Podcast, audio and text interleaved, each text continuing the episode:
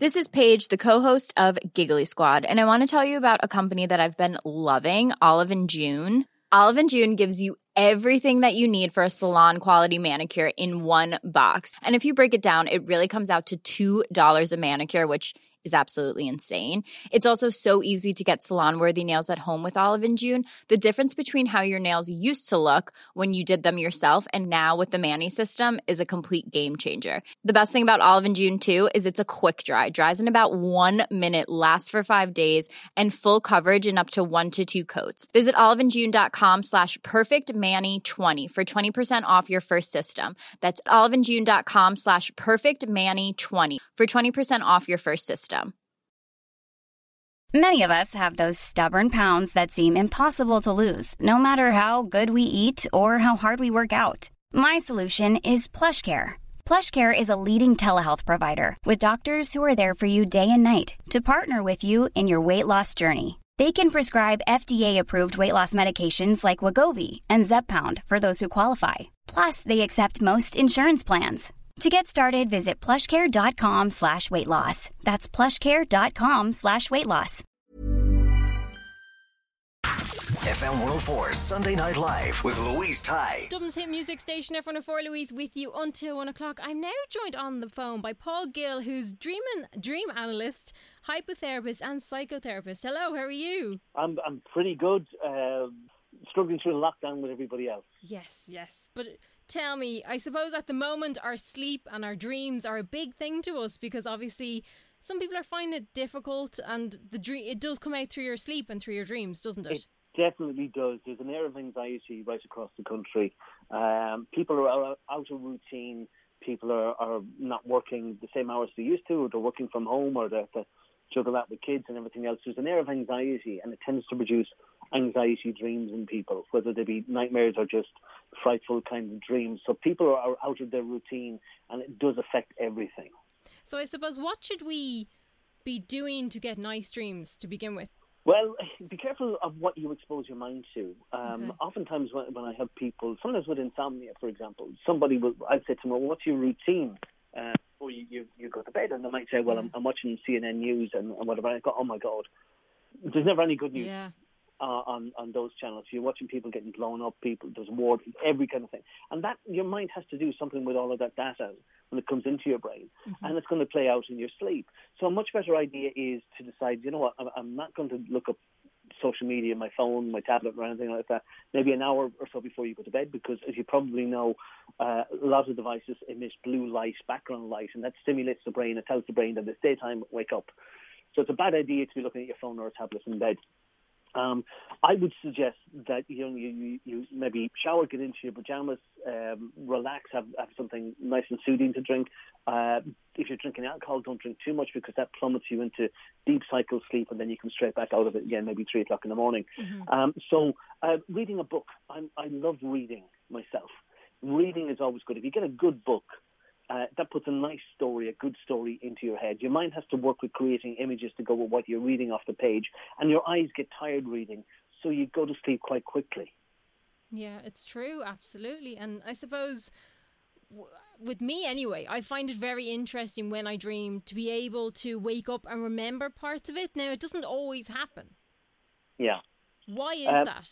Well, well, remembering dreams is a skill. Uh, some okay. people are are just naturally adept at it, and other people have to work at it. Mm-hmm. But one of the things that, that you can do, uh, let me explain first. It's, it's your subconscious mind that dreams. Mm-hmm. You've got two minds. You've, uh, I use the, the analogy of a of a, an iceberg floating in the sea. If you think of an iceberg, Mm-hmm. most people think of the snowy mountain bit on the top. That's your conscious mind. Mm-hmm. Smallest part of the iceberg, smallest part of your mind, logical, rational, is active usually during daytime hours when you're awake. Falls asleep when your body falls asleep. The rest of your mind, like the base of the iceberg, is subconscious. That goes 24 7, doesn't need to sleep. And it creates your dreams. It's your emotional mind and it houses all of your memories. So a very powerful mix, concoction there. Um, so your, your, your subconscious mind, then whatever emotional issues are at play in your life, they're going to play out in your dreams. Okay. That's kind of scary though, especially with what's going on at the moment, isn't it? It Like, how is. does it handle that information? Well, you see, it depends on on, on yourself. One of the things that, that I would say is we, we are going to get through this. Yeah. And we're near, we're nearer the end of it now than, than ever before. Absolutely. With, with the vaccine and hopefully numbers going down in, in hospitals and, and all the rest, we are going to come through this. And I saw somebody post uh, something on social media to suggest that we'll probably be all out again in June booking our holidays and all the rest. So endure the, the, the time that we have left to go through it.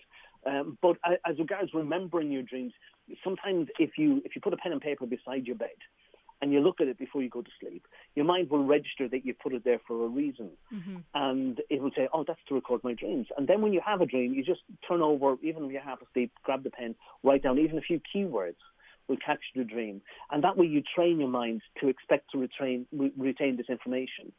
I've actually found in past experiences if I plant a seed in my brain and I go to sleep, and it's literally between probably seconds between when I'm about to fall asleep, I will actually get one of the greatest ideas of my life. Yeah, that works. that, that, Louise, that's like a hypnotic suggestion. It's like what I what I do with people when they come to me for help. I will plant a seed of suggestion in their in their brain. Sometimes directly, sometimes a little bit covertly, uh, indirectly suggesting things. Yeah. Uh, and and it's the perfect time for you to do that because you're not fully awake, you're not fully asleep, and your mind just goes with the idea that you've planted there. It's just amazing what the brain can do. It's like it's almost flicking through a, you know, I don't know, some sort of a book or something to find an idea for you. Yeah, it's it's absolutely phenomenal, and and sometimes people will ask me like, you know, do dreams mean anything? And I think, oh, what a ridiculous question. Of course they do. Uh, your mind is capable of doing any number of things while you're asleep. Why would it bother telling you a particular narrative, a story? Why would it bother bringing you through a particular experience if it was not relevant? What and are- it is relevant. What are some of the common things that tend to, to come up a lot? Well, a lot of um, anxiety dreams would be um, people losing their teeth, so teeth falling out, teeth crumbling, or hair falling out sometimes as well. And that is is is fear. Because if you, if you imagine in, in reality, if that did happen, if your teeth crumbled and fell out, you wouldn't you wouldn't go outside the house, you wouldn't open your mouth, you wouldn't smile at, at anybody, and your whole existence would be would be threatened. Um, so your subconscious mind, if, you ha- if it gives you a dream like that, tells you that you're worried about your scenario, your your situation, your future. Other dreams can be of falling, falling off a building, falling out of a plane, and that, that can be got to do with failure, a sense of failure. You know, we we say things like, "Oh, I, I, I could have fallen flat on my face on that one," uh, letting yourself down, tripping yourself up in life. So if you've got an event coming up where you don't feel fully prepared, your mind will give you a falling dream that says, hey, you need to watch out because you could fall flat on your face in this one. And then uh, linked to that is the one where you're back doing the leaving cert. Have you ever had that one? Never. Uh, some people I have that I one. blocked I've had it myself. I've had it myself because nobody nobody feels ever fully prepared to doing the leaving cert. It's it's the first major test that we have in our educational system. Yeah. And no matter whether you're a SWAT or whether you're binge all night up trying to revise stuff or, or just kind of wing it, um, if you find a situation in your current life where you're not fully prepared, you haven't got your preparation, your work done, your mind will bring you back to its previous first uh, memory of being in the same situation, which for most of us is back doing the leaving cert. Interesting. I think my brain probably was like, "Oh no, you've ha- you had enough of it way back then. we won't do it again to you." Yeah. but how did you get into interpreting dreams? Well, I, I studied to be a hypnotherapist many years ago. Okay. And, and one, one of the things that I do with hypnotherapy, there's, there's, there's like two kinds of hypnotherapy. Well, there's more, but there's two main kinds. One is su- called suggestion therapy, where somebody comes to you for a particular issue uh, and you get them into a state of trance and you put ideas and implant them into the mind that you're going to be fine, you're going to be okay, and this is what you're going to do to get over it. And that's, that's fine. It, sometimes I, I would use that for smoking cessation or, or stuff like that. But other times, then people have more deep-rooted problems, and what happens is that uh, I would get the person to go very deep into the mind and, and follow a feeling. If that feeling is apprehension, when you feel a feeling, it's not just felt in your in your brain; it's felt in your body somewhere, maybe your belly or your chest or whatever. And I get them to um, give that feeling a texture, give it a color, breathe into the breathe, into the feeling, and then I'd say to the mind, just go and tell me when that feeling was first felt. And it's amazing, Louise, that people will go back to childhood memories or something, and they will hit on the um, initial reason that this anxiety kicked off, something maybe in the childhood. Say, for example, public speaking is a good one. I get many people who have to do presentations and work, and they're they're fearful of talking in public. And sometimes I'll get them to connect with the feeling of standing up in front of their work colleagues, and I might say that's a black feeling in my belly, and I'll get them to breathe into it, and I say, now they can connect that to the very first time you ever felt that feeling. And sometimes I go back to being in national school.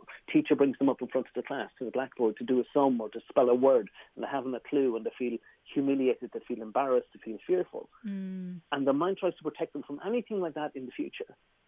So then when they have to stand up at work all these years later, the mind will say, oh God, this is similar to that time you had to stand up in front of the class. So what gives should, them a fear. what should somebody do if they kind of have a dream that they're a bit worried about? Well, the thing is to, to realize that the dream, you, you don't feel threatened by the dream. The dream is giving you information, it's giving Yeah. you data, it's giving you a report as to how it feels you are. So it's, it's your truth. Okay. Uh, okay. So if you write down the dream, Yeah. and say, okay, this is the information. Now, what would I like to do about that? If I could redream this dream and have the outcome come out the way I wanted to, what would, what would that look like? And I get again, I get people to do this and say, well, I'm, I I feel I'm just making this up. And that's fine, just make it up, mm. because you're giving your subconscious mind an alternative, a different way to look at things, and it it, it, it copies and pastes that information into its own circuits, and then it kind of it, it, resolves issues and situations. So the next time then you feel that anxiety, your subconscious mind go, oh, that's fine, I've got a solution for this. I've hmm. mentally rehearsed something else. Oh, that's interesting. That's a, that's actually a good idea because I, I found actually on a couple of occasions where you'd want to go back into a dream. Go, well, actually, I'd like to revisit that place, and you never can. You can never go right back to the same spot. I suppose that's life, isn't it? It can be difficult, and, and the reason why you, you see the harder you try, the more less the, the less likely it is that you go back into the dream because you're consciously trying, whereas the dream is happening in your subconscious. Okay. So you're stifling your subconscious. So you kind of, if you have a more um, relaxed attitude and say, "Oh, "It'd be nice if I went back into the dream, but I'm just going back to sleep now." And again, it's kind of implanting an idea that your subconscious mind, "Oh yeah, it'd be nice, it'd feel nice." So it'll go, "What was nice?" And you go back into the dream, and then you can redream it and, and, and change it. I, I do it all the time. It's it's it's very useful.